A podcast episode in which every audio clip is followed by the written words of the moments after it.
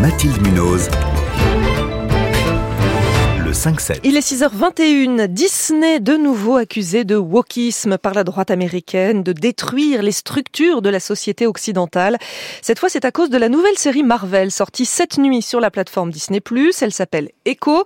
L'héroïne est une amérindienne, sourde et unijambiste, mais c'est peut-être la dernière héroïne inclusive de Disney.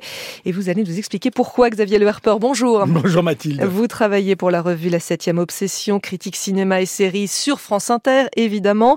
D'abord, cette série Echo, est-ce qu'elle revendique euh, son inclusivité et son multiculturalisme? Est-ce que c'est une démarche volontaire de la part de Disney? Alors, c'est une démarche volontaire de la part de Disney. C'est également une démarche, on va remonter un tout petit peu longtemps, totalement volontaire de Marvel. Marvel s'est opposé au modèle de DC Comics dans les années 50-60 en étant justement beaucoup plus inclusif. Les X-Men, c'est quand même une grande réunion effectivement de tous les indésirables de l'Amérique euh, à la sortie de la Deuxième Guerre mondiale, alors que DC Comics, c'est des héros blancs, valeureux, euh, Superman, Batman, alors évidemment un peu torturés. Euh, voilà, Marvel a toujours milité effectivement pour ce pluralisme, pour cette diversité, et Disney a saisi le filon, et donc s'est engouffré effectivement dans une représentation plus complexe. Ça date plus- de quand à peu près pour Disney? Si Marvel c'est ancien, pour Disney c'est plus récent? Pour Disney, ça date de la fin des années 90, quand il commence effectivement à importer le, le modèle Avengers, qui a quand même triomphé et qui a bien assis les comptes en banque de la maison Disney. Je les trouve un tout petit peu euh, pas, pas ni cohérents ni très reconnaissants avec cela. Euh, oui, ils ont senti Le effectivement. tournant c'est Black Panther. Le tour- alors le tournant affirmé, c'est Black Panther, effectivement, même si très gros succès de ce film, on va le dire pour les gens qui l'ont pas vu, casting majoritairement afro-américain. Absolument, parce que parce que la série, euh, la, la bande dessinée de Marvel Oui, l'est sûr. complètement. Ils ont tenté un personnage lesbien, un personnage secondaire dans Black Panther, puis ils l'ont un tout petit peu réfréné quand même. Ils l'ont voire un tout petit peu euh, supprimé au, au- au montage final, mais elle existait. Euh, Avengers, pareil, euh, c'était une série déjà, très- enfin une franchise en tout cas déjà très inclusive, avec des personnages torturés, avec des personnages qui n'étaient pas blancs uniquement. Enfin voilà, ça remonte aux, années 90 et il était indispensable que les super-héros et que donc Disney, qui en était la maison entre guillemets mère, euh, prennent le prennent le pouls de cette de cette Mm, Mais évolution. donc, si j'ai bien compris, c'est euh, bientôt fini puisque Disney fait marche arrière. hein. Finalement, euh, il y a une nouvelle stratégie. Le patron dit qu'il veut un retour aux racines. Alors ça, ça fait très très très peur le retour aux racines, parce que comme vous l'avez dit en introduction, euh, c'est quand même initié par euh, la droite américaine, une droite très réacte, très trumpiste, on va dire. Je ne sais pas ce que sont les valeurs véhiculées par Disney à la grande époque. Si on analyse un tout petit peu les films, moi, elles me font terriblement peur. C'est-à-dire qu'en gros, c'est très patriarcal, c'est très blanc, c'est très le la prince femme, qui sauve la princesse. Voilà, qui a le droit de l'embrasser sans son consentement.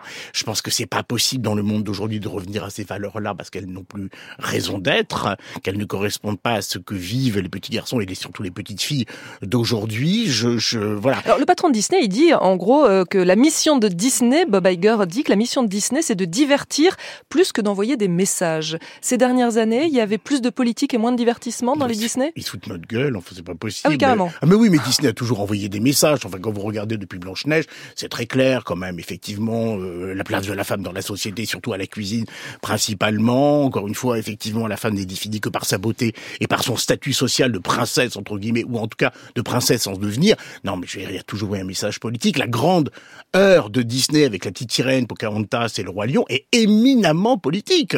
Euh, Pocahontas est révisionniste, ça revient sur l'histoire des Amérindiens, et le roi lion est quand même une espèce de grand plaidoyer pour un non-partage en- de pouvoir entre les blancs et les noirs. Donc il faut qu'il arrête de se foutre de nous. Euh, effectivement, il y a cette accusation au c'est-à-dire on fait rentrer des personnages qui sont amérindiens, qui sont musulmans, et il dit que ça ne marche pas, mais c'est complètement faux. Il y a un Oui, problème. l'argument aussi, c'est ça, c'est que les ventes, les derniers films ont un peu moins bien marché. Il y a eu des échecs, il y a le box-office qui marche pas très bien, il y a les finances qui sont plombées, euh, il y a Disney qui vient de se faire doubler par Universal en chiffre d'affaires. C'est tout ça qui explique ce virage, pas Oui. simplement les pressions politiques? Mais tout ça, ça n'est pas lié à cette soi-disant accusation de wokisme. C'est une très mauvaise gestion, effectivement, ces dernières années de Disney, qui a tout racheté à tout va, la 20th Century Fox, pour avoir des franchises, pour avoir euh, Star Wars, pour avoir Marvel. Ils ont effectivement sorti euh, sorti le carnet de chèques, même si ça n'existe plus. Donc il y a un vrai problème. Effectivement, ils ont oublié de structurer le modèle économique derrière. Disney Plus, pourtant, a lancé des séries éminemment inclusives comme Miss Marvel avec une première héroïne pakistanaise et musulmane et ça a très bien marché donc il faudrait qu'ils regardent un tout petit peu plus précisément que colonne de chiffres. Et puis ils ont sorti, puis plus sorti, puis retenu des films d'animation qui auraient dû être familiaux, qui auraient dû être en, salle. Et ça a été un vrai problème pour les exploitants, en particulier en France, euh, pour des raisons qui étaient euh, très floues. Enfin, ils ont mélangé le modèle, ils ont un peu foutu le bordel, pardon de l'expression. Euh, et aujourd'hui, ils s'en mordent les doigts et ils trouvent un bouc émissaire qui va bien avec euh, l'ambiance euh, très moralisatrice américaine aujourd'hui. Ce serait le Wookiee, ce serait parce qu'on aurait des personnages de couleur et des personnages LGBT. Mais vraiment, c'est d'une hypocrisie funeste. Et puis il y a aussi un phénomène d'usure. Hein. Ils ont peut-être trop tiré sur la corde en déclinant à l'infini les Marvel, les Star Wars les préquels, les séquels, les spin-offs, enfin vraiment ils ont usé de tout, il n'y a plus beaucoup d'imagination et c'est vrai que ça s'essouffle. Alors ça s'essouffle, mais c'est tellement compliqué parce que ça s'essouffle au cinéma, mais ça marche plutôt bien en série. C'est vrai que donc la plateforme marche, mais les films euh, Disney au cinéma marchent pas, c'est ça? Mais non, parce qu'ils savent pas du tout comment les lancer. Ils les balancent même. Les Marvels, qui est sorti il y a quelques mois, est sorti dans une indifférence générale, absolue. Il n'y a pas eu de promo. Ils l'ont balancé comme ça en salle parce qu'effectivement le super héros, ou plutôt exactement les super héroïnes dans ce cas-là, euh, fonctionnent encore effectivement dans les salles, mais il n'y a plus de promotion. Ils les accompagnent plus. Ils savent pas quoi en faire.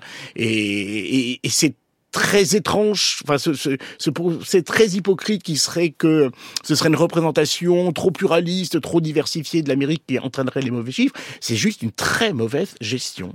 Echo, c'est la nouvelle série euh, diffusée sur Disney+. Elle est sortie cette nuit. Alors, précision importante, c'est pas une série pour les enfants. Hein. C'est un peu violent. C'est un petit peu violent. C'est un spin-off de hein. Daredevil. Et effectivement, c'est un tout petit peu sanglant, on va dire les choses telles qu'elles sont. Merci Xavier Le Herper.